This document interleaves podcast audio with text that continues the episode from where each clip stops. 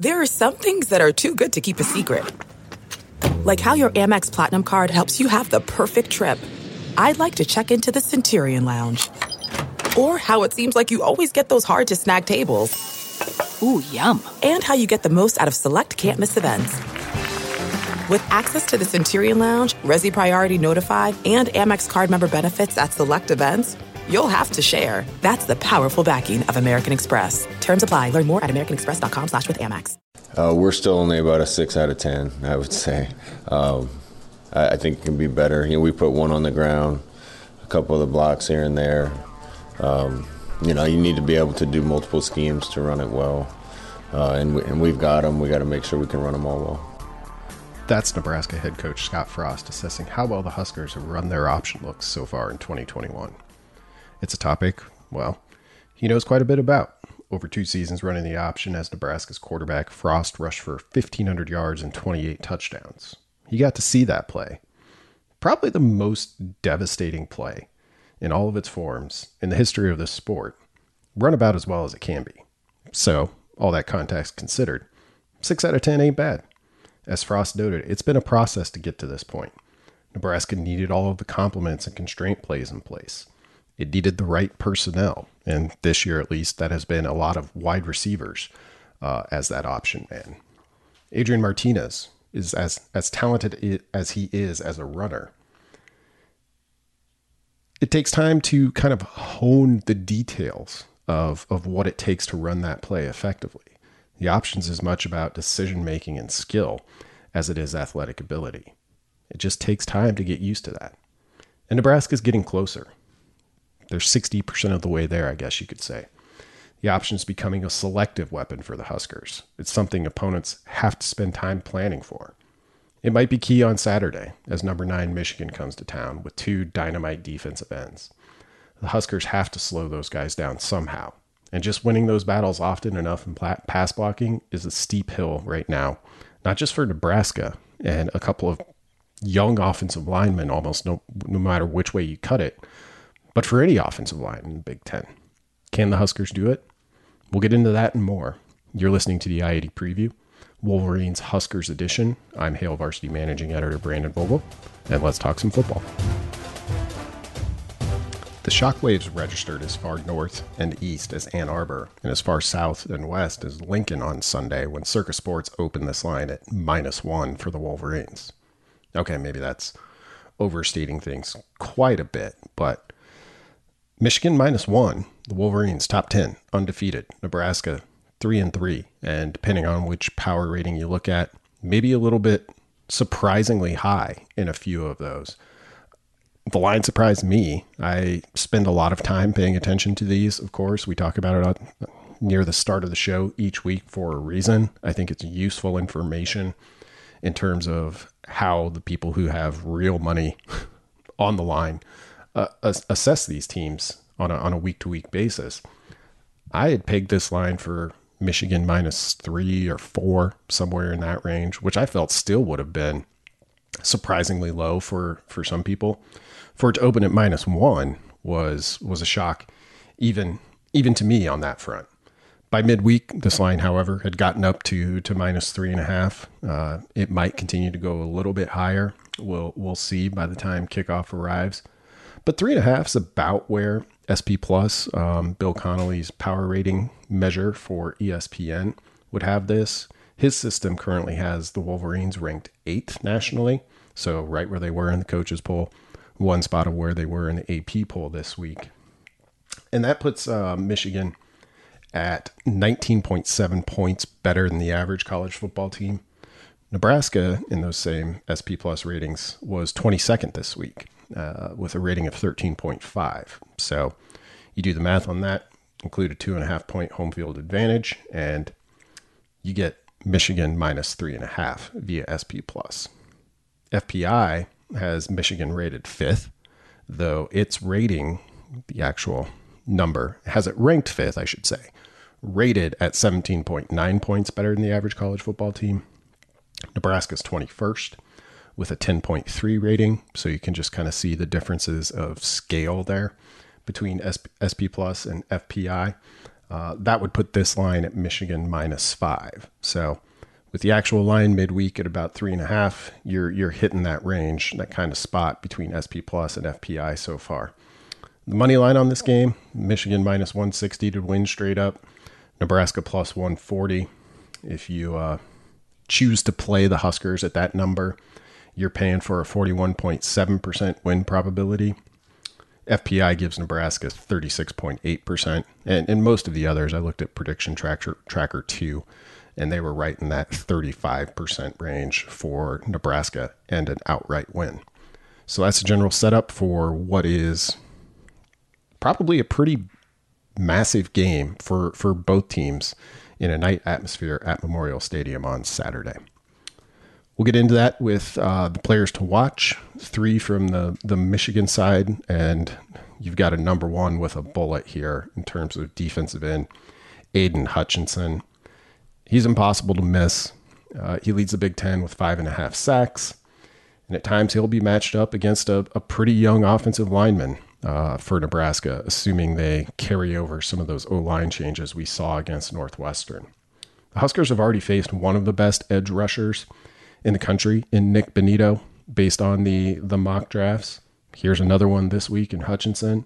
And there's still three or four more on the schedule, depending on um, your preferred mock draft list at this point, but you've got George Karlaftis at Purdue. Ohio State has two guys kicking around in the top 10. Minnesota, next week's opponent, also has a player who's not top 10, but in the top 20. So it's life in the Big Ten. Uh, you're never going to face a shortage of elite pass rushers in most of the most seasons you play. Number two for the Wolverines, uh, running back Blake Corum. is kind of impossible not to look at Michigan's run game with how they've chosen to play so far. But Corum's been pretty good. He's averaging a touchdown every 11.6 touches this year. He's third in the Big Ten at 6.2 yards per carry. Much like against Michigan State, when the Huskers went into that knowing they'd have to find a way to slow down Kenneth Walker III. Corum is that guy for for Michigan. They also give their their second back a, a, a good deal of carries, but but Corum, based on the numbers at least, is is kind of the biggest big play threat and the guy you have to stop. So he'll be the the one to watch when the black shirts are on the field. Third for the Wolverines, and we'll we'll go back to defense because defense is kind of, in my opinion at least, this this team's best foot forward at this moment. Uh, linebacker Josh Ross he's kind of everywhere. It's a well-rounded group that that Michigan defense, but Ross is is kind of the center of it, and getting him back for for 2021 was was a pretty big deal, and you know, not on its own, of course, but at least partially explains the Wolverines' fast start here to the season. He's leading the team at 6.4 tackles per game, led the team last year too, which is why it was so vital to get him back. Flip the uh, depth chart here to to the Huskers side and look at three three key players that way. Uh, number one, I'm going to go with offensive lineman Teddy Prochazka. He has a bright future, but it's still the future, and he played well given his most extended opportunity against Northwestern. Certainly well enough to get more looks down the road, but you're talking about a player with huge upside against a player, at least in some cases, you know, Michigan will move guys around and things will change. But a player in Hutchinson who next year is going to be playing in the NFL. So that's a big ask for for a freshman. And really, you know, I, I went with Prochazka here, but you could go down the line and and look at Nouri, uh, who, who got the start at last left guard last week. Young player, you know, he played at Colorado State, uh, got his first extended playing time at Nebraska last week. But still, you're talking about potential, which is the word Scott Frost used to describe him this week, versus a ready-made guy. And, Michigan has a couple of those. Even on the on the right tackle side, depending on what Nebraska does there, you know, you're you're choosing between two players who are still relatively early in their career in terms of Benhart or Corcoran. So it's tough. It's a it's a big ask for Nebraska's offensive line in general, but particularly when you start looking at some of the guys who have been in the program for for a couple of years, but still on the kind of career starts scale are relatively low on that.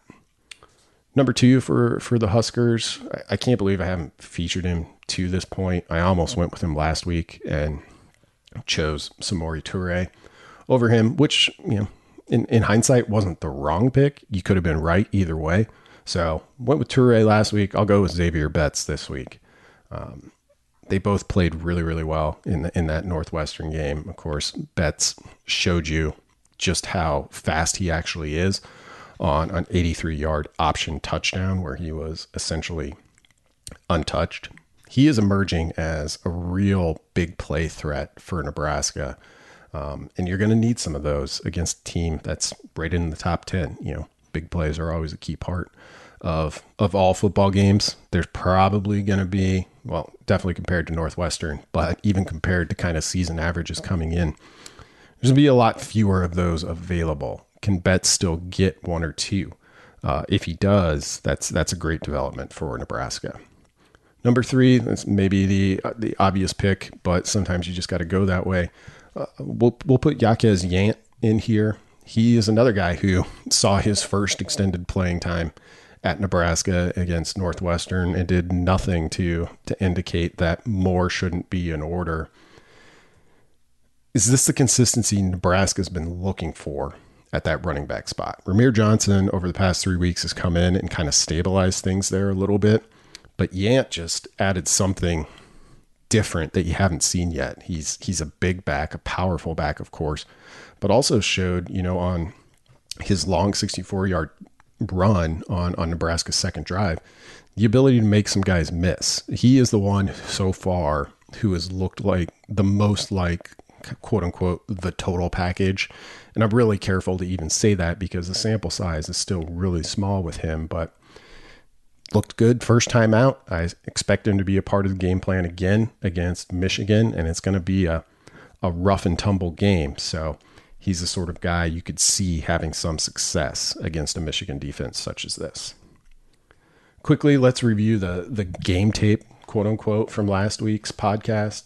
Nebraska sort of obliterated the need for keys to the game by playing his most complete game of the Frost era, but that's a good problem to have, of course. First key to the game last week was was keep Northwestern's offense off schedule. That wasn't an emphatic check for for Nebraska's defense. Wildcats had a 46% success rate before the game fell into garbage time, but Nebraska only allowed two scoring opportunities. That success rate for Northwestern's right about where Nebraska's season average has been um, and was going into that game. So it wasn't, given the game state, given that Nebraska got out to an early lead and that it was able to hit big plays seemingly at will, you didn't the threshold for this to be a successful defensive game didn't end up mattering as much as you would have thought in the in the days going into it. And Nebraska's defense still played well. It's still doing its thing of keep the big plays down, stay make make drives extended um, by keeping those big plays down, and you can win that way. And and they they only allowed two scoring opportunities for Northwestern turned one of those away with a, a really great play call and a really great individual plays on the case of DeAndre Thomas and JoJo Domann to to force a turnover inside the five. Second key last week was can Nebraska hit for an explosive rush or two? That was an emphatic check. Yant took North Nebraska's fourth rush of the game, 64 yards. Adrian Martinez had a 25 yard touchdown. Rahmir Johnson ripped off a 23 yarder, and then Betts, of course, went untouched for 83 yards. Frost has said all along this offense is different if it hits some of those runs. It looked a lot different last week.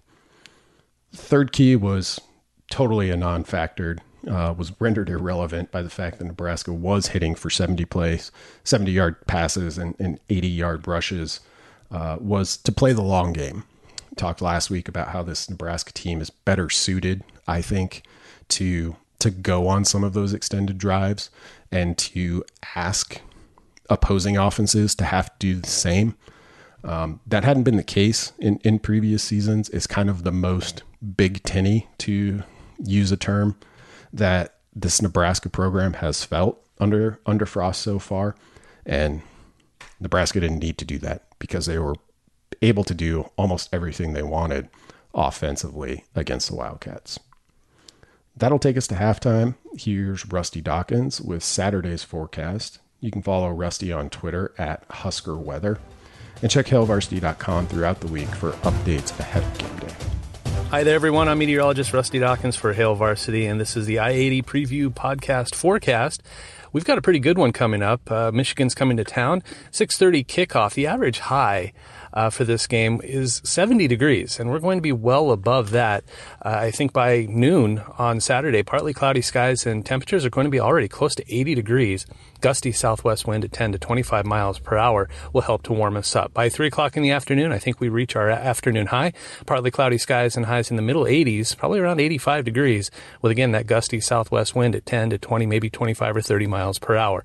As we head towards kickoff around 6, 6.30 in the evening, Still very mild. Temperatures close to 80 degrees, partly cloudy skies, and a southwest wind starting to calm down. I think as soon as the sun goes down, the wind will start to die off a little bit, but still out of the southwest at 10 to 20 miles per hour. As we head towards halftime, around 8 o'clock, partly cloudy skies, middle 70s, so still very warm.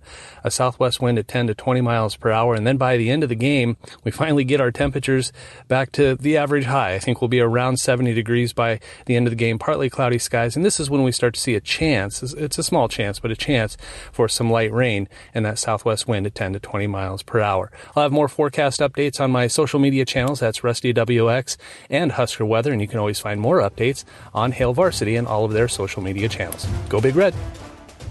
Kick off the second half here with the only question that matters. How does Nebraska beat Michigan this week?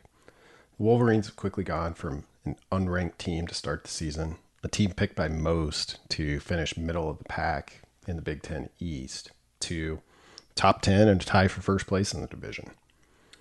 Nebraska has been on an even wilder ride in that it's it's featured its ups and downs, mostly downs. After that loss to to Illinois, the the hot seat talk for Scott Frost ignited.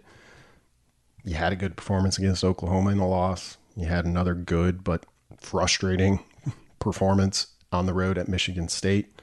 And the power ratings this entire time were, were saying there were signs of life here with this Nebraska team. But you needed the Northwestern game. You needed a 56 7 win to really drive that point home. And that's that's where we're at going into Saturday night. Um, you've got Michigan, who's in all the conventional ways looks like one of the best teams in the country. You've got Nebraska, which at best at this point you can say they're better than their record indicates. And that sets up a pretty good uh, set of storylines for this week. Keys to the game, in, in my view, number one, we'll start with Nebraska's defense. Black shirts have to keep the lid on this Michigan offense. Offensively, right now, the Wolverines are, are kind of a, an interesting puzzle. They're running the ball 70% of the time. Only the service academies, which run the triple op- option classically, um, are, are, have a higher run rate at this moment. There's an extreme stick to itiveness with with Jim Harbaugh in the run game right now. It might have to do with with Michigan's quarterback. Cade McNamara ranks 18th in total QBR, which is far and away good enough for for what Michigan wants to do. He's not much of a run threat but he's been a competent passer. And some of that might have to do with the fact that he's faced almost zero pressure, which some of that might have to do with the fact that Michigan's running the ball 70% of the time. But the Wolverines have only allowed one sack through five games. Nebraska's been pretty good, uh, at least compared to its recent standard uh, over over past seasons, in terms of getting to the passer and forcing the issue, not just in terms of sacks, but in, in all the ways that don't show up on the stat sheet. But the key objective here, I think, for Nebraska and the challenge actually may not be the key objective, maybe the key challenge is can the Huskers consistently stop that Michigan run? The Huskers have in, in the past, and Michigan has also been stopped and showed that it's going to to keep running the ball anyway. But the point here for for the black shirts is to to put that onus on on McNamara on on Michigan's quarterback If it does, it's probably in a good place. But some of Michigan's reliance on the run game so far isn't just what gives it its best chance to win. I think it's how Michigan wants to play in general. And we'll get to get to more on that in, as, as we get to the third key for this game. But stopping the run always important in a game, particularly important when you're facing a team that's come in rushing the ball 70% of the time. But I think the thing that Nebraska absolutely can't have happen in this game, which should be kind of a grinded out type of game, is it, it can't allow Michigan to hit for long touchdowns. The Wolverines have on their way to to 5 and 0. So far this season, Michigan has a 3-play 83-yard touchdown drive, a 2-play 80-yard touchdown drive, a 4-play 87-yard touchdown drive, a 1-play 87-yard touchdown drive, a 3-play 70-yard touchdown drive. I could keep going, but you get the point. 8 of Michigan's 25 touchdown drives this season have required 5 or fewer plays and covered at least 70 yards. Seven more of those scoring drives were five or fewer plays and only had to cover 35 yards or less. So there's your turnovers and special teams coming into this. But for a team that, for two weeks, really, the past two weeks in terms of Michigan, their two Big Ten games, Rutgers and Wisconsin, was perfectly content to keep smashing its head against the wall, even though it would end both of those games at under three yards per carry that's fine and that's good and it's it's a way for this team as it's currently constructed to to win some games but if you take out those those big plays those three four five play scoring drives i think you're really putting putting the test to just how consistent this offense can be uh, over long stretches and it hasn't been asked to do that a whole lot so far this matches up pretty well with what Nebraska has done defensively through through six games. Nebraska's shown the ability to limit the run. It also has shown the ability to limit big plays. In fact, limiting big plays is, I think, the primary feature of this defense so far. And it's going to be absolutely essential in this one. If, if Michigan's going to run the ball seven out of 10 times and go on 14 play, 75 yard scoring drives, hey, tip your hat to them. Not many teams have been able to do that against Nebraska so far. If Michigan does, well, they probably out executed you, or your defense had an off day. But go ahead and make them prove that. The thing that you don't want them to prove is, oh, the big play portion of this is still here too.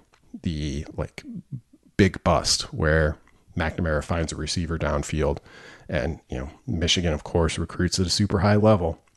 They lost their best receiver in the first game of the season, but they've got plenty of guys that can hurt you. So everyone will focus on how much run Nebraska is going to face. I look at that as kind of that's fine. Like I, I'm more confident in Nebraska's ability to hold up and win its fair share of, of plays there, and Michigan will win some too. The ones they can't win are the ones that just get away from you, giving this defense or giving this Michigan offense shortcuts, uh, so to speak, whether it's through a, a bus that leads to a 50 or 60 yard gain, or even the short fields, which, you know, isn't so much the defenses to control, are, are sure ways for Michigan to move to 6 and 0 and probably creep towards the top five uh, should that happen. Second key to the game we'll go to Nebraska's offense. Um, can the Huskers draw up a way to make some gains on the ground again?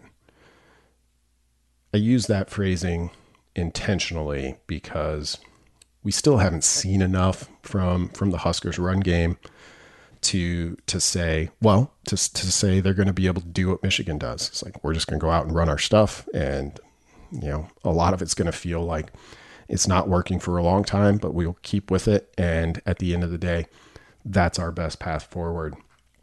Nebraska still has to really scheme things up in the run game, and it's it's showing the ability to do that. The key to unlocking what is a pretty good Michigan defense for the moment, at least, might reside in Piscataway, New, New Jersey. Um, don't often get to say that, but in terms of post game win probability, which is effectively just a way to measure how much of a win share a team has earned through the stats it produced. Rutgers has come the closest to to beating this Wolverines team this year. It wasn't that close, according to college football data. Um, it put Rutgers post game win probability at 21%, but that was better than Wisconsin did a week ago. Badgers only uh, pulled away 2% from Michigan, which meant that based on the stats in that game, Michigan wins that game about 90% of the time, which is how it looked on the scoreboard as well. Rutgers managed that in a 2013 loss by rushing for a season high 196 yards against this Michigan defense. Running back Isaiah Pacheco had 107 yards on 20 carries, but quarterback Noah Vedral was important too. He only went for 48 yards on 11 carries, but the key was for a Michigan defense that has spent a lot of time in opposing backfields. Uh, he was only sacked once for a loss of two yards. So Rutgers did a really nice job of kind of, and we, you know, all know kind of the base level talent differential between a Michigan and a Rutgers. Um, Greg Schiano's working to fix that, and based on early recruiting returns, doing a good job. But it's just going to be tough ever to to look at a Michigan Rutgers game and say, yeah, these two teams are equal talent wise. So you've got to scheme scheme around that a bit. Um, Nebraska Nebraska's closer to Michigan on on the talent equation, but given its limitations in the run game so far, it also has to scheme around that a little bit. And Adrian Martinez is a pretty good club to have in the bag for that. I got a kick out of this. Jim Harbaugh, I think the third or fourth question he was asked at his weekly press conference ahead of this Nebraska game was if having faced Vedral would help the Wolverines prepare to face a player like Martinez. And Harbaugh was very complimentary of Vedral, but then he also said, quote, hate to compare, but it's that and then some, unquote, when talking about Martinez. And that's true. Uh, we talked about this last week, but every coach in the Big Ten has similar things to say about Martinez. He's just a player who, even when a defense does what its coaches have asked it to do. Um, you know, it stays sound, it gets pressure. Martinez is the kind of guy who can still make a play um, in situations like that. Nebraska's run the ball in exactly two games this season, I would say Fordham and then Northwestern. But there's a glimmer of hope here, at least, that the handoff run game could have some success Saturday. Michigan, for all of its defensive success to this point, only ranks 58th in success rate against the rush, which means there are some gains to be had there if you're consistent and willing to stick with it. Beats the alternative of of going against that that Michigan pass defense and particularly that pass rush um, in terms of success rate against passing plays. The Wolverines rank 33rd nationally. So big play passing game has been Nebraska's most consistent strength so far. But this week's game might be defined by the Huskers' ability to find similar success on the ground as Rutgers. Don't don't say that very often either. Um, Nebraska's going to have to get creative to do so.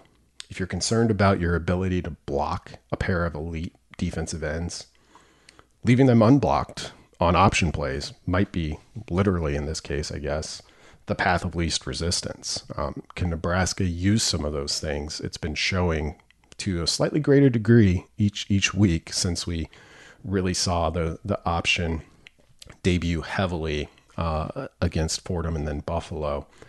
Can Nebraska use some of that to try and slow down a player like Hutchinson? I think they will. Um, how successful they are with it will go a long way towards determining this. But and, and Michigan saw, you know, obviously saw what Nebraska did to Northwestern with those plays. They'll come in with it with a pretty solid plan for for what they hope to do against them. And even if they execute that, that's where Martinez comes back in. He's just kind of he's good enough individually as a playmaker to make you wrong even when you're right defensively. Nebraska so far has done a in my, I, I think a good job of kind of selectively deploying Martinez. Um, obviously the injury risk when those carries get up there is is higher um, for a player who has been fumble prone over his career, though not so bad this year so far. Um, there's also that piece of it.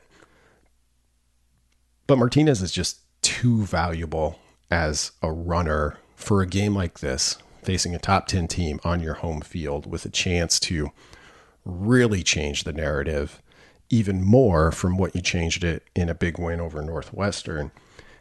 It's tough not to lean on a guy who, right now, in terms of the rushing component of total QBR, ranks second nationally.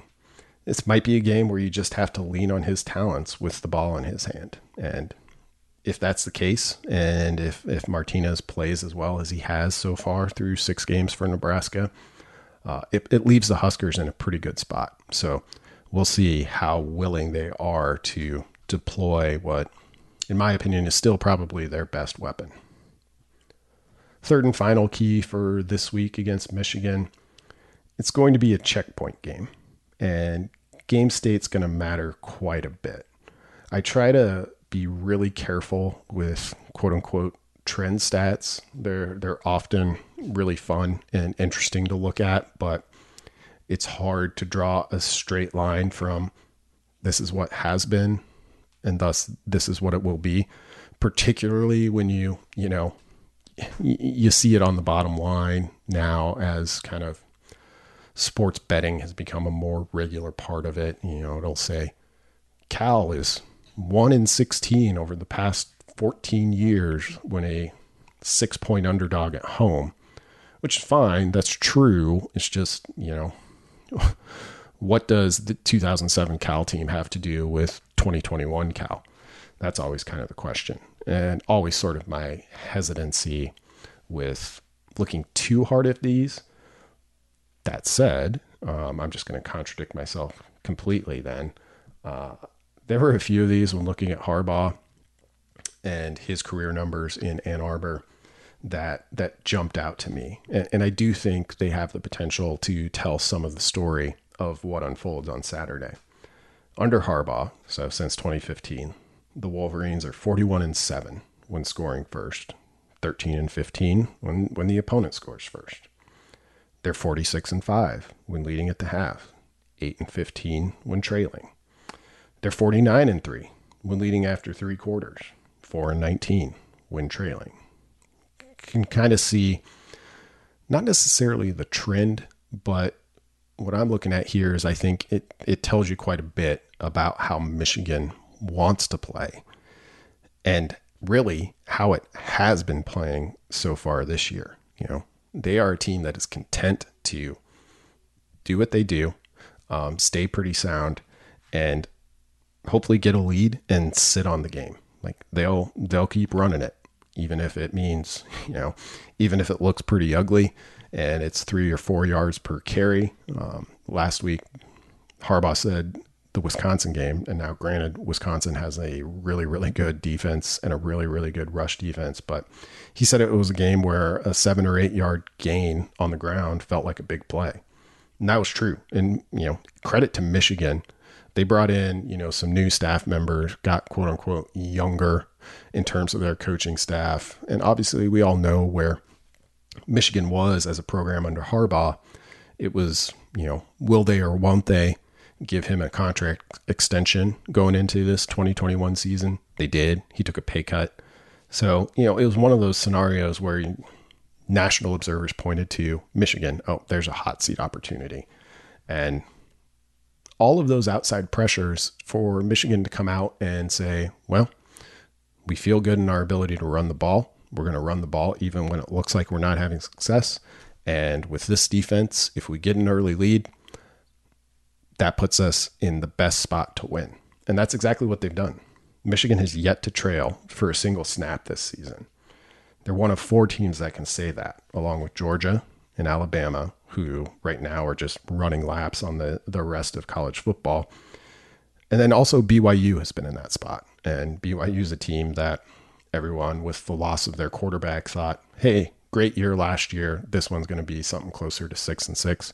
But the Cougars have been super impressive so far through this half of the college football season.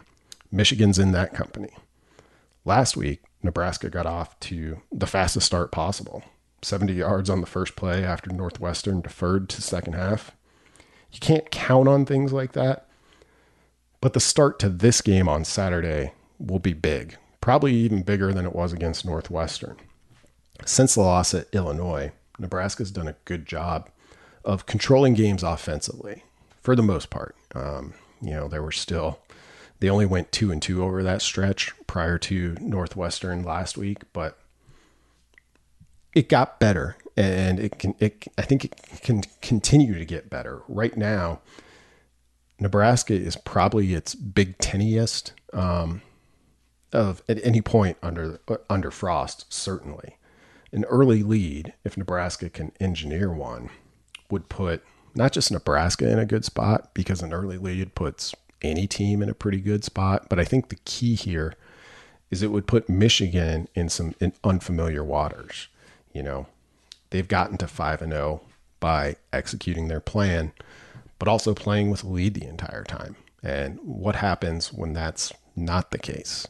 We don't know. Um, I think Michigan has done more than enough to earn the benefit of the doubt, but it would be really nice from Nebraska's perspective to kind of force that issue there's quite a bit of randomness involved in, in what happens early in games. You know, if you could just say, well, we're going to go out and we're going to own the first four drives every week. Well, every team would do that because the benefits to it are clear. You can't just wave a magic wand and make that happen. We can note that how this game starts is going to go a lot of the way, probably, to determining how it finishes but you still got to go out there and try and do it. And for Nebraska, I think this is where being at home with some momentum coming out of Northwestern is is key. That crowd's going to be electric from kickoff. It's going to be electric from, you know, 40 minutes before kickoff when people start filing in and the the darn thing's nearly totally full as Michigan's on its half of the field warming up that all has to play in here. And I would be very, very surprised if you saw a Nebraska team that wasn't ready to go out of the gates. Doesn't mean, you know, you could still fumble on the first play. You could still throw for 36 yard gain to start things off and then you're rolling. Who knows with that piece of it. It's more just as we as we look at this, which team is most ready to play right away is going to be some high leverage stuff right out right out from from the opening kickoff. And I expect expect Nebraska to do pretty well there. It probably has to do pretty well there if it's to you spring what is a surprisingly, I guess, when you just look at the records and rankings, what would be a slight upset. But that beats the alternative. Don't tune in late to this one because those those first couple of drives, like I said, are going to be absolutely key to determining how everything else goes beyond that. That'll do it for this week. Thanks for listening to the I-80 preview. If you like the show, do your podcast chores, rate and review, subscribe, tell a friend, tell an enemy. And be sure to check out all of our other shows on the Hail Varsity Network. For more on a massive game and a rare visit from Michigan. It's it's kind of strange to look back and say, "Oh, Michigan's only been to Lincoln twice, and only one of those was in the decade that Nebraska has been in the Big 10." When the Huskers made that move, we all probably envisioned something differently, but maybe it was maybe all the near misses of how many teams how many times these two teams could have played if they'd remained in the same division. Uh, maybe all the waiting will have been worth it because we're certainly looking at a a game that's just fun. Uh, if you're a fan of college football, much less a fan of two teams, undefeated on one side, got to go on the road for the second straight week. Michigan really kind of got a big monkey off its back with uh, its first win in Camp Randall uh, at Wisconsin in more than a decade, I believe, and now it gets the chance to go and do it again on the in the Nebraska corner. You got a team that was always probably a little bit better than this record showed, but now some other people who really don't have the motivation to look beyond anything but the record uh, are starting to take notice too. So it's a it's a it's a big game. It's been a fun week. It's going to continue to be a fun weekend, and uh, I appreciate you spending allowing me to at least take up some of the agonizing minutes up to kickoff. Thanks.